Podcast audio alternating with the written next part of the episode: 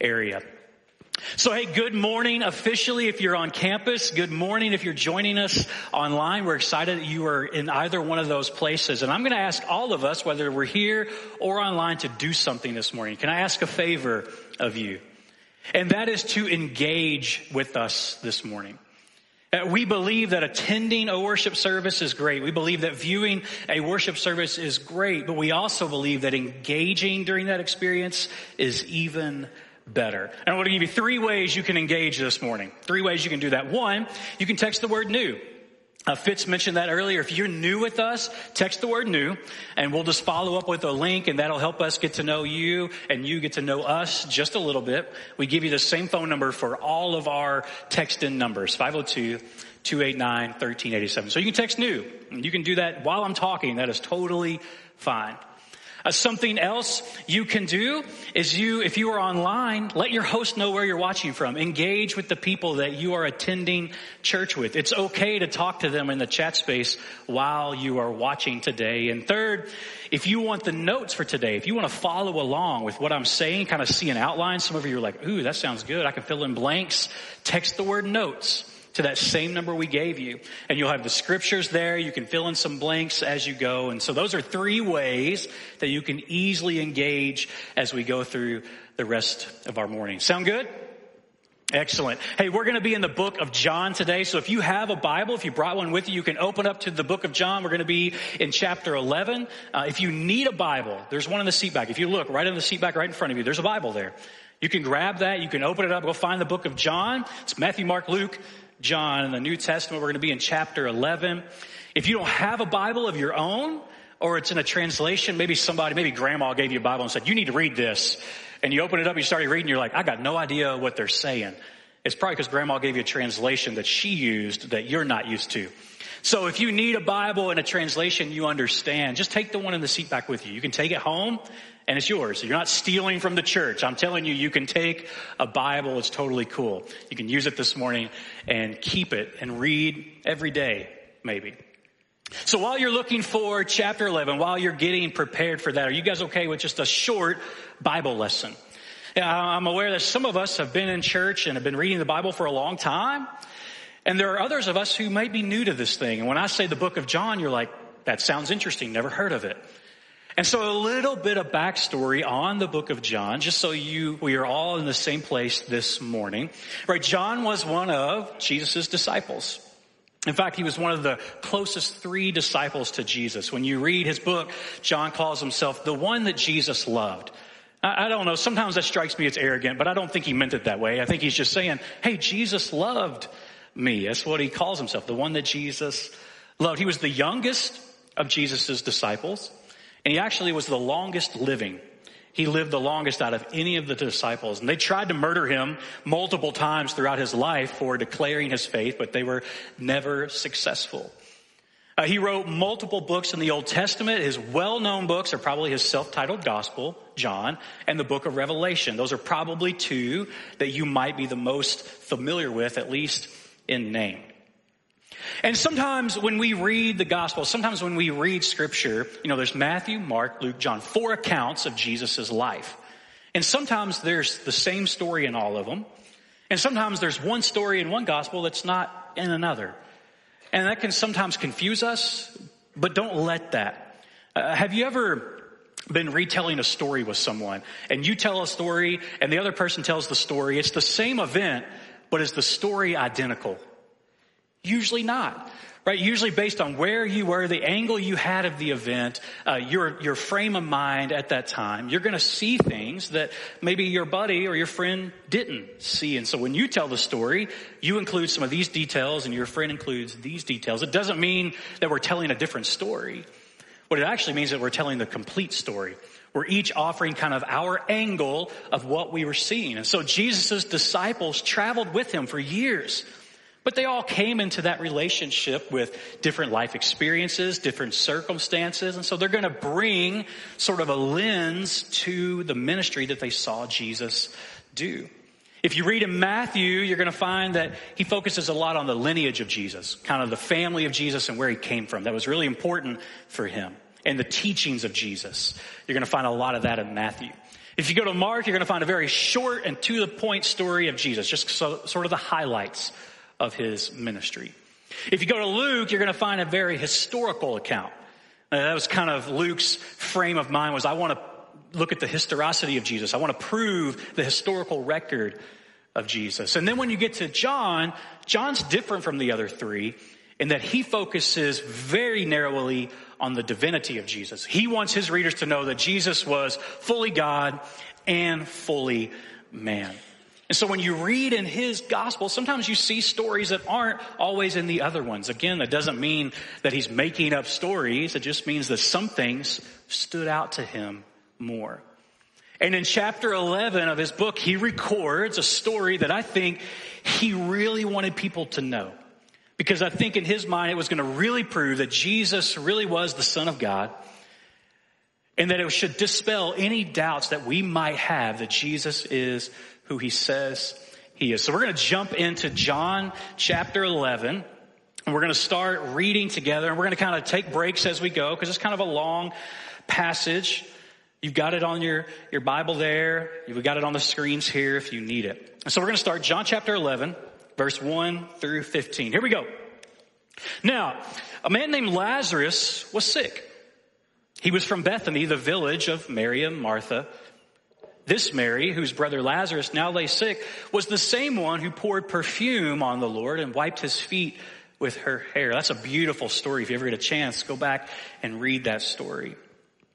So, the sisters sent word to Jesus, Lord, the one you love is sick. They're referring to Lazarus. When he heard this, Jesus said, this sickness will not end in death. No, it is for God's glory, so that God's Son may be glorified through it. Now, Jesus loved Martha and her sister and Lazarus. So when he heard that Lazarus was sick, he stayed where he was for two more days. And then he said to his disciples, let's go to Judea. Now, time out there. That seems a little awkward, doesn't it? He loved them, so then he stayed where he was for two more days. Don't let that make you think that Jesus didn't love them. There's more going on to the story. He had a little more knowledge than they did about what might happen. And so the sisters sent word to Jesus, like we said. He stayed there for two more days. We talked about that. Then he says, let us go back to Judea. But Rabbi, they said, a short while ago, the Jews there tried to stone you, and yet you're going back? And Jesus gives them an answer. Hey, there's 12 hours of daylight. Anyone who walks in the daytime will not stumble, for they see by this world's light. It is when a person walks at night that they stumble, for they have no light.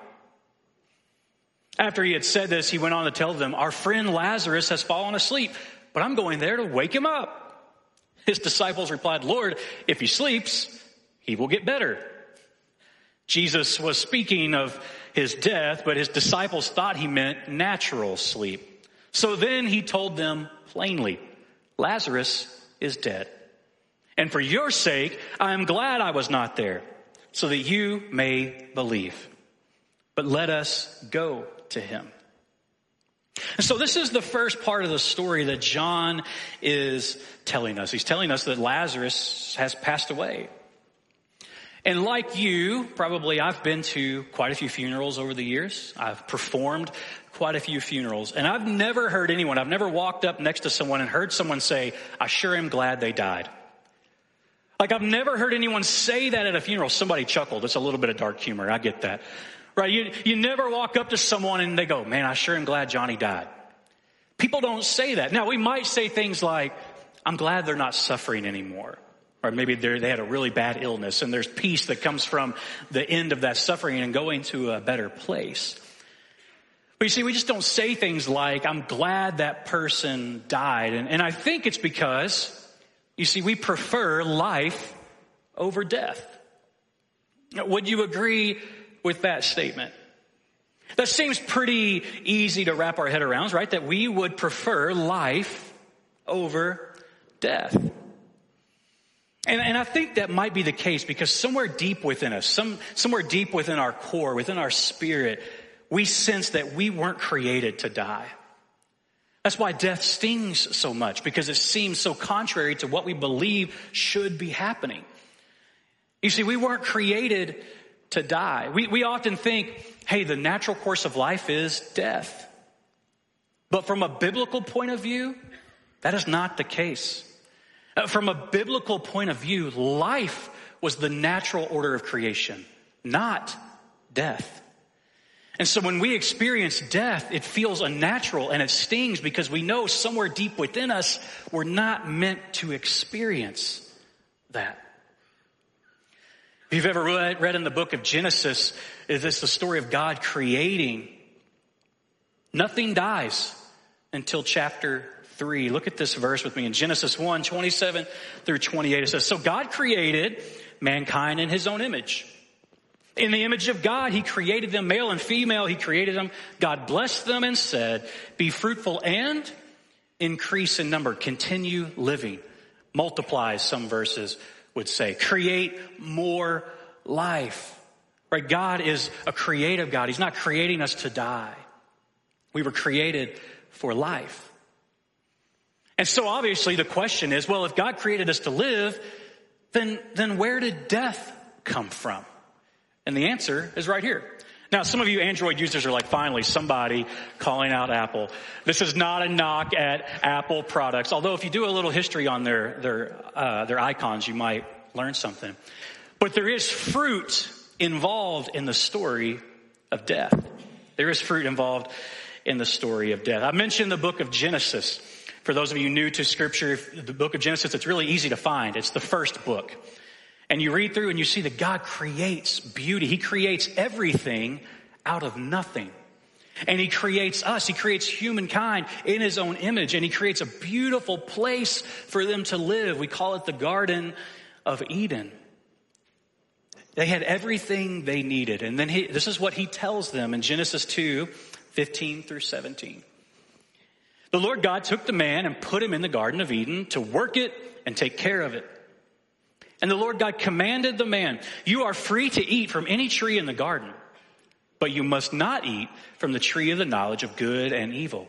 For when you eat from it, you will certainly die. Right, God told them, listen, I have created life and it is a gift that you have. And you have everything you could possibly need, including me. But if you do this thing over here, death will occur. He tells them very plainly, you will certainly die. And of course, you can probably guess the rest of the story, right? Adam and Eve ate the fruit.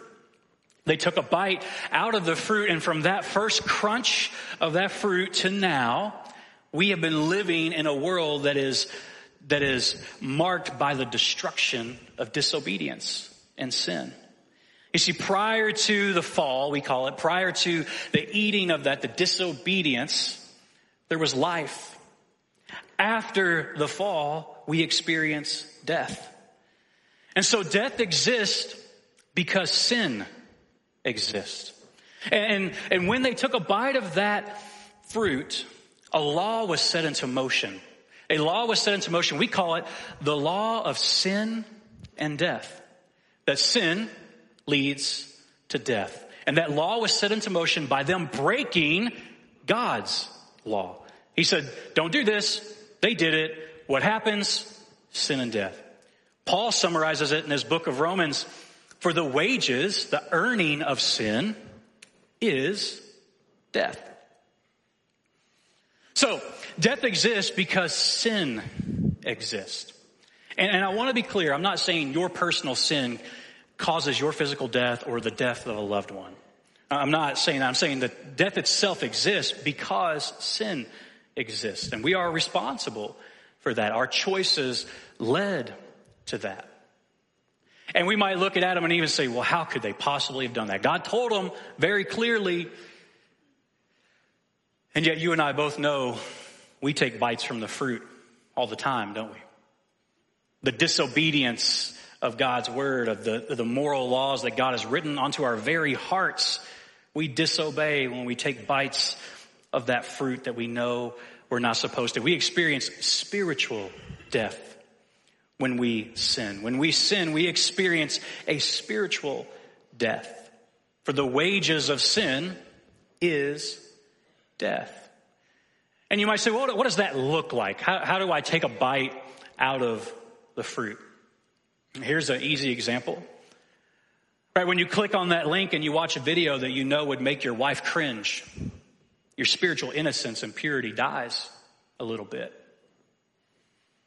When you hate someone so much that you can't or won't talk to them, the Bible says your hands are as guilty as a murderer's.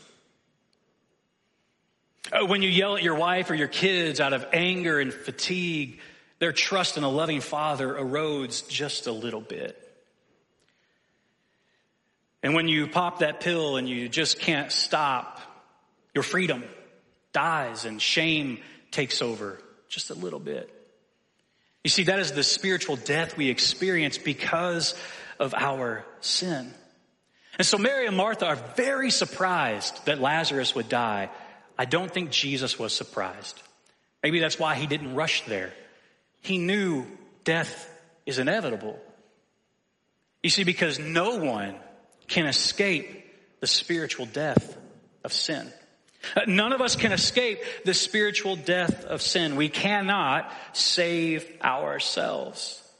That law of sin and death was set into motion and we now live, we call it sometimes a broken world because of that sin. And so that's kind of where we are in the story, right? Lazarus has died and some of you are thinking, wow, this is a very depressing morning. I did not expect to come in here and hear something like this about death. But you see, it's really important that we understand this. That we understand the weight of our sin and the death and destruction that it occur, that it creates. You see, without that knowledge, we just assume we're good people. I'm not as bad as this guy over here because I didn't do this thing. But you see, no one escapes the spiritual death of sin. Right? Because think about this question. If we don't acknowledge the death our sin creates, how can we possibly appreciate the life that Jesus gives? If we don't fully understand and deal with the weight of the sin that causes death and destruction in our lives and in others' lives, how can we possibly appreciate the life that Jesus gives? Without that understanding, we just assume that we deserve God's love because we're somewhat good people and we've never done anything that bad. But that's not what the Bible teaches. The Bible teaches that we all have sinned and we have all fallen short of the glory of God by taking bites of the fruit of disobedience that turns into sin in our lives that then creates death at the spiritual level. And we have to understand that. And that's sort of where we are in the story. Lazarus died, yes, a physical death. I'm talking about a spiritual death with us right now. But let's continue on in the story because the story doesn't end in death continues on. So look at me, look at this with me. John 11, we're starting in verse 17, okay? On his arrival, Jesus found that Lazarus had already been in the tomb for four days. Now, Bethany was less than two miles from Jerusalem, and many Jews had come to Martha and Mary to comfort them in the loss of their brother. When Martha heard that Jesus was coming, she went out to meet him, but Mary stayed at home. Lord, Martha said to Jesus, if you had been here, my brother would not have died. But I know that even now God will give you whatever you ask. Jesus said to her, your brother will rise again. Martha answered, I know he will rise again in the resurrection on the last day, kind of giving him a, an answer she would know. And he says to her, I am the resurrection and the life. The one who believes in me will live even though they die. And whoever lives by believing in me will never die. Do you believe this? She responds, Yes, Lord. I believe that you are the Messiah, the Son of God, who has come to the world. After she had said this, she went back and called her sister Mary to the side. The teacher is here, she said, and is asking for you. When Mary heard this, she got up quickly and went to him. Now Jesus had not yet even entered the village, but was still at the place where Martha had met him. When the Jews who had been with Mary in the house comforting her noticed how quickly she got up and went out, they followed her, supposing she was going to the tomb to mourn there. When Mary reached the place where Jesus was and saw him, she fell at his feet and said, Lord, if you had been here, my brother would not have died. When Jesus saw her weeping, and the Jews who had come along with her also weeping, he was deeply moved in spirit and troubled. Where have you laid him? He asked. Come and see, Lord, they replied. And Jesus wept. Then the Jews said, See how he loved him? But some of them said, Could not he who opened the eyes of the blind man have kept this man from dying? And so in the story so far, we know that Lazarus has passed and Jesus has come to the village to, to see Martha and Mary in their grief. And you know, when we experience a disruption in life, when we are living life and then all of a sudden, all of a sudden something comes into our life that is unexpected, we can often find ourselves in a cycle that looks something like this. You see, it says the loss cycle. We're living life and then all of a sudden something enters life. Could be the death of a loved one. Could be the loss of a job, a broken marriage, um, any of those type of events, right? We experience a loss. And when we do, we enter into this kind of grief cycle. We have these sort of natural feelings and thoughts, and nobody knows exactly how long that lasts. It's different for different people. But we all kind of naturally fall into this grief cycle. Let me ask you, do you think Mary and Martha were in some shock and some disbelief, maybe even some denial that their brother died? Do you think they had some anger? Maybe some frustration with Jesus? I sense that a little bit, right? I sense a little bit of anger. Like, Jesus, if you had been here, my brother wouldn't have died. They both say that. And then even the crowd says, well, he cured a blind man. Couldn't he have prevented Lazarus from dying? Why did he wait for two days? Right there, I think I hear a little bit of frustration in their voice.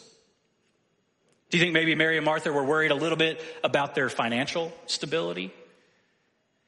And I don't know that Lazarus directly took care of his family, but given the culture of that day, probably they relied very heavily on the men and their families to provide for the women. And I'm sure their weeping created some fatigue and exhaustion. And so everything on this side of this cycle that we naturally enter into is called grief. And it's natural. And, and I want to let you know if you are someone who is kind of stuck in that part of the cycle right now, there is hope. And there are brighter days. And I would encourage you to find someone who has navigated that and let them talk you through it. One of the worst things we can do when we are in grief is to retreat and try to take care of it all on our own. Because what happens is we get stuck there. These are natural, but it's not a place to remain. It's not a place to camp out. And I think Mary and Martha give us a good example of that. Right, do you see other things in Mary Martha? Yeah, they were dealing with some anger and disbelief and shock, but they also moved into what the Bible calls mourning. Not like the sun, like in the morning, mourning, like the next stage. Right, think about it. They sent word out to Jesus, Jesus, come help us. Why would they do that? Because they had faith and hope that he could save their brother. Right, Mar- uh, Martha, when he says, uh, do you believe what I'm saying? She says, yes, I believe you are the Messiah and God will give you anything you ask. Uh, she's declaring faith and hope in him. Even when Mary gets up quickly and runs to the edge of the city and falls at his feet, that's a sign of surrender of faith and hope that Jesus can do anything. Maybe he didn't save Lazarus, but he can comfort me. So what allowed Mary and Martha to stand in faith and hope four days after the traumatic death of their brother Lazarus? And I have to think it's because of their faith in Jesus Christ. I think their faith in Jesus Christ allowed them to stand four days after the passing of their brother Lazarus. You see, their, their faith in him moved them from grief to mourning. Let's go back to that slide. Their, their faith in Jesus Christ moved them from grief into mourning. And without Christ, that's not possible. Without Christ, we get stuck in grief and we may think we're moving on, but really we're not Because Christ is the only thing outside of this cycle that can heal. Nothing within this will heal us. But, but you see, their faith in Jesus moved them from grief, which was just being controlled by their emotions, to mourning, which was doing something with that grief. I love what Matthew records about Jesus in chapter 5, verse 4. He says, Blessed are those who what? Mourn, for they will be comforted.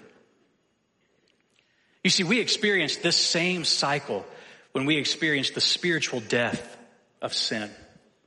When we experience the spiritual death of sin, we kind of enter into this little grieving stage. And sometimes we, we get stuck here. Sometimes we get in denial. I'm not really that bad of a person. Or, or we get, we get hopeless. We're like, there's no way I'll ever conquer this addiction. There's no way I'll develop this habit. So why even try? And we give up. We get stuck. We get angry. Sometimes we get bitter at God because of this decision we've made, these decisions we've made that have created depth in our lives and we just get stuck in the grief and we just cycle over and over and over in this grief. And without Christ, that's where we stay. But with Christ, we can move from grief to mourning. Let me give you some examples of what that might look like. You might feel shamed by the choices you've made in life.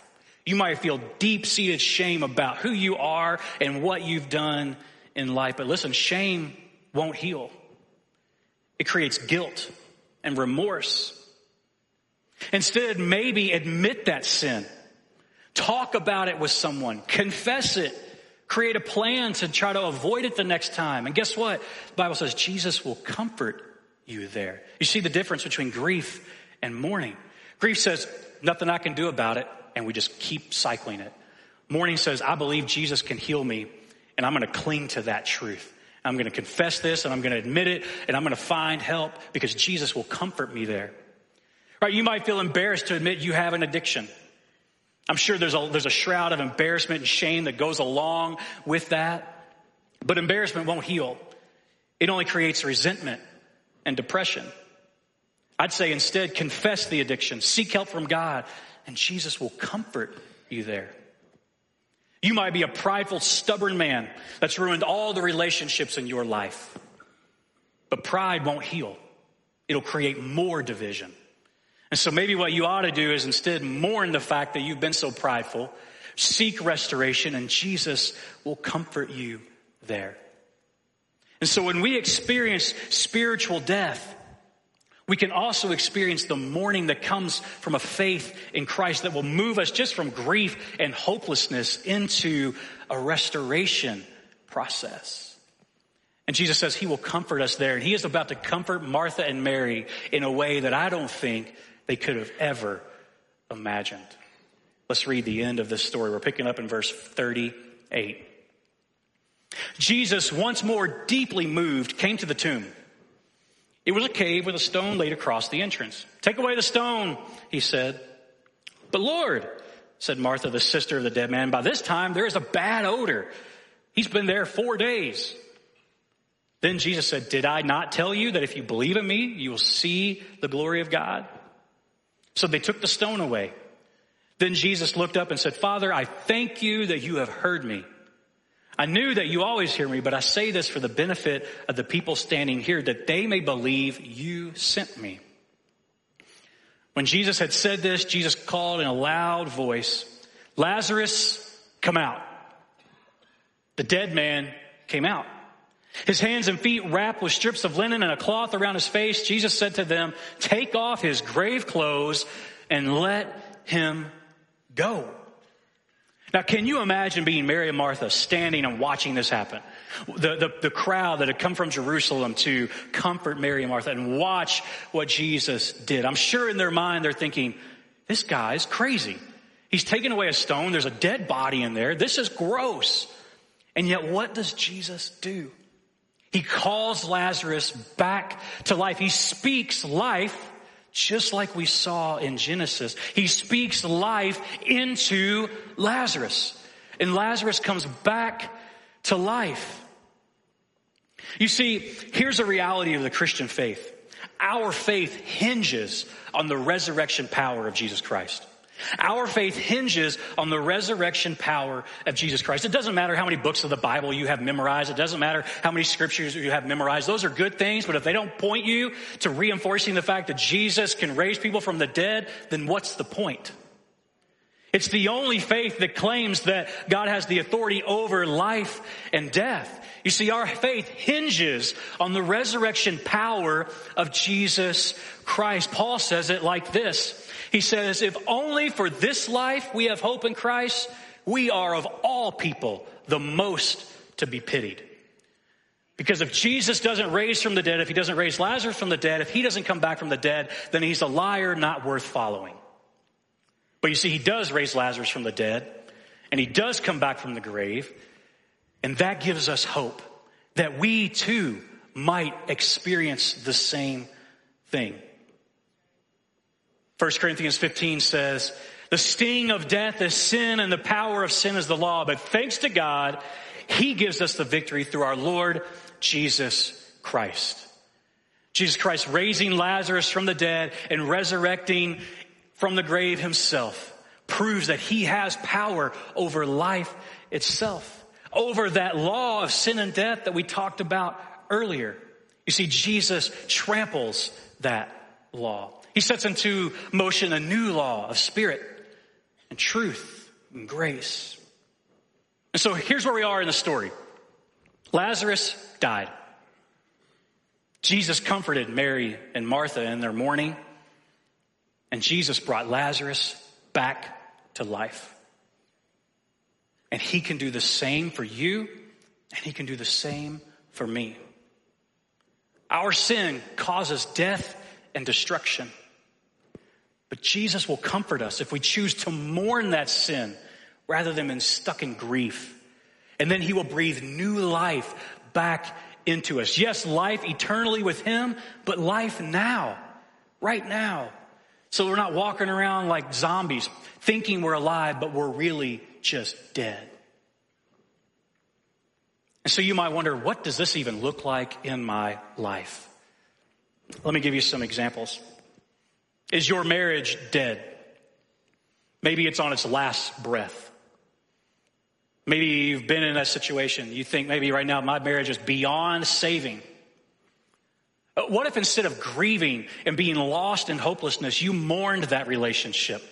And you clung to the truth that if Jesus can bring dead things back to life, he can breathe new life into your marriage. Is your addiction killing you? Killing your relationships? Do you think maybe you're beyond fixing? What if instead of grieving that addiction and being trapped in it, what if you mourned the loss of the freedom that you found, the shame that you've experienced, and instead cling to the truth that if Jesus can bring dead things back to life, He can breathe new life into your heart and your mind and your soul and radically transform you. Do you see what, what Christ can do? I mean, it's amazing, right? Maybe, maybe you feel like a failure as a parent and it's eating you alive. Of course, no one knows it because you live in silence and fear. But maybe you feel like a failure as a parent because of something you've done in the relationship with your children. Maybe you think nothing can fix this relationship. I've got an idea of someone who can fix a relationship. He brought a dead man back to life.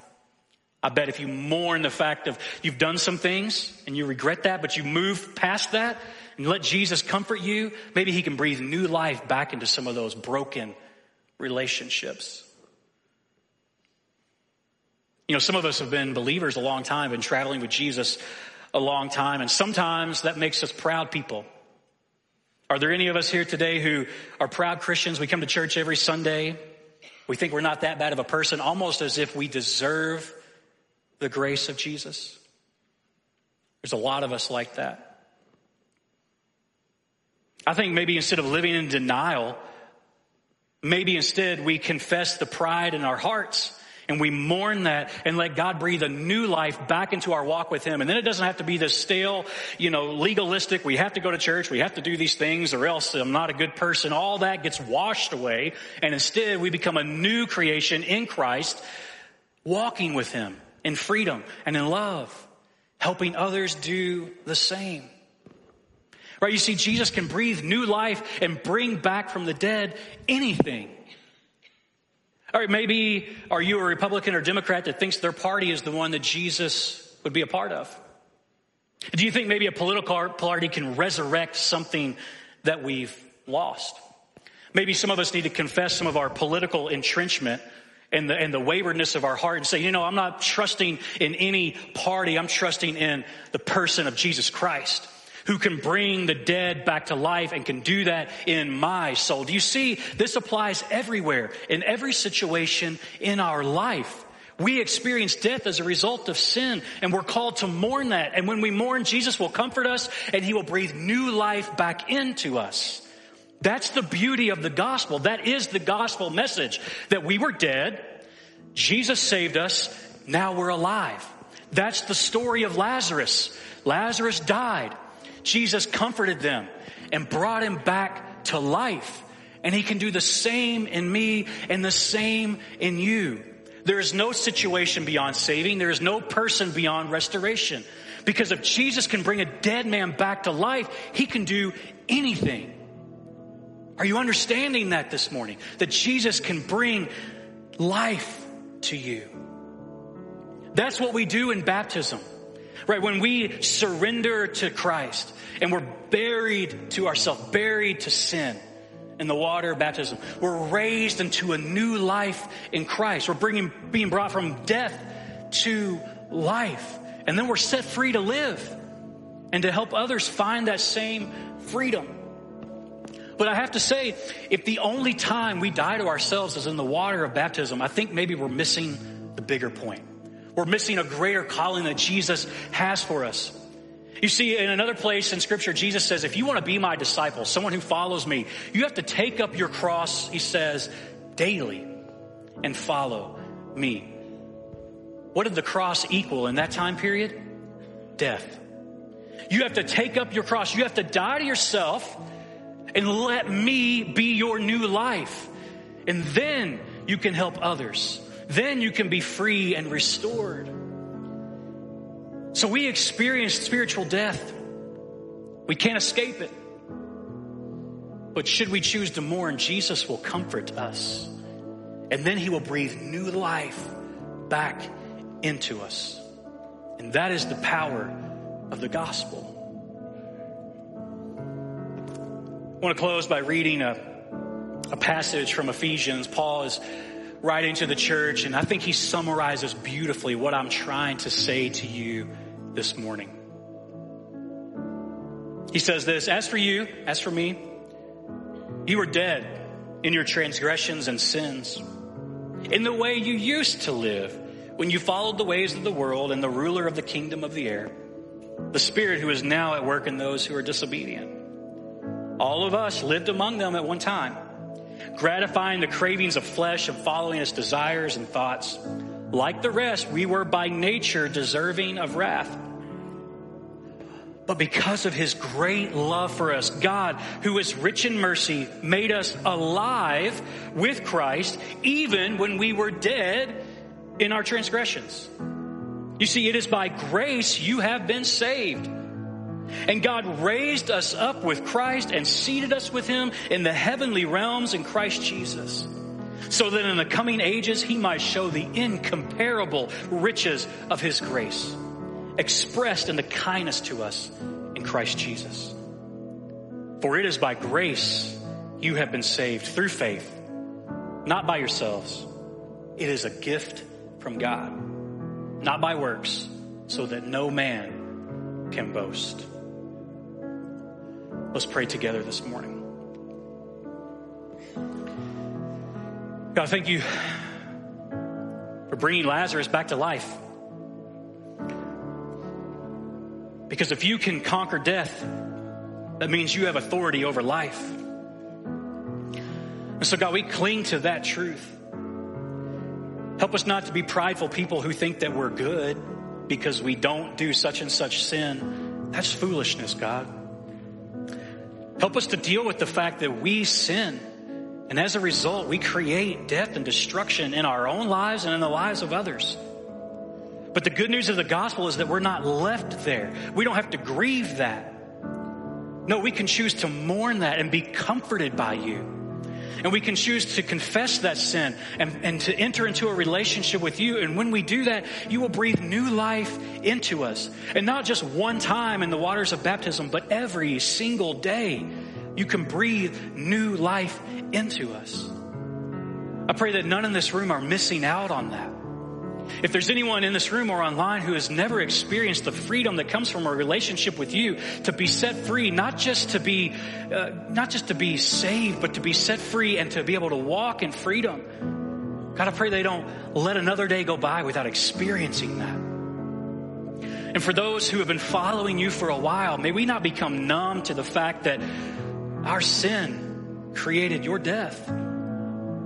Help us to mourn that but to know that, that we're not stuck there and that you can breathe new life into us and we can be full of energy and optimism and enthusiasm in your name for the sake of the world. So Jesus, thank you for conquering death, for destroying the law of sin and death that was set in place and instituting a new law of life and of spirit and of truth because we couldn't have done it on our own. Thank you for that, Lord. And we pray all that and the powerful, resurrecting power of Jesus' name. Amen.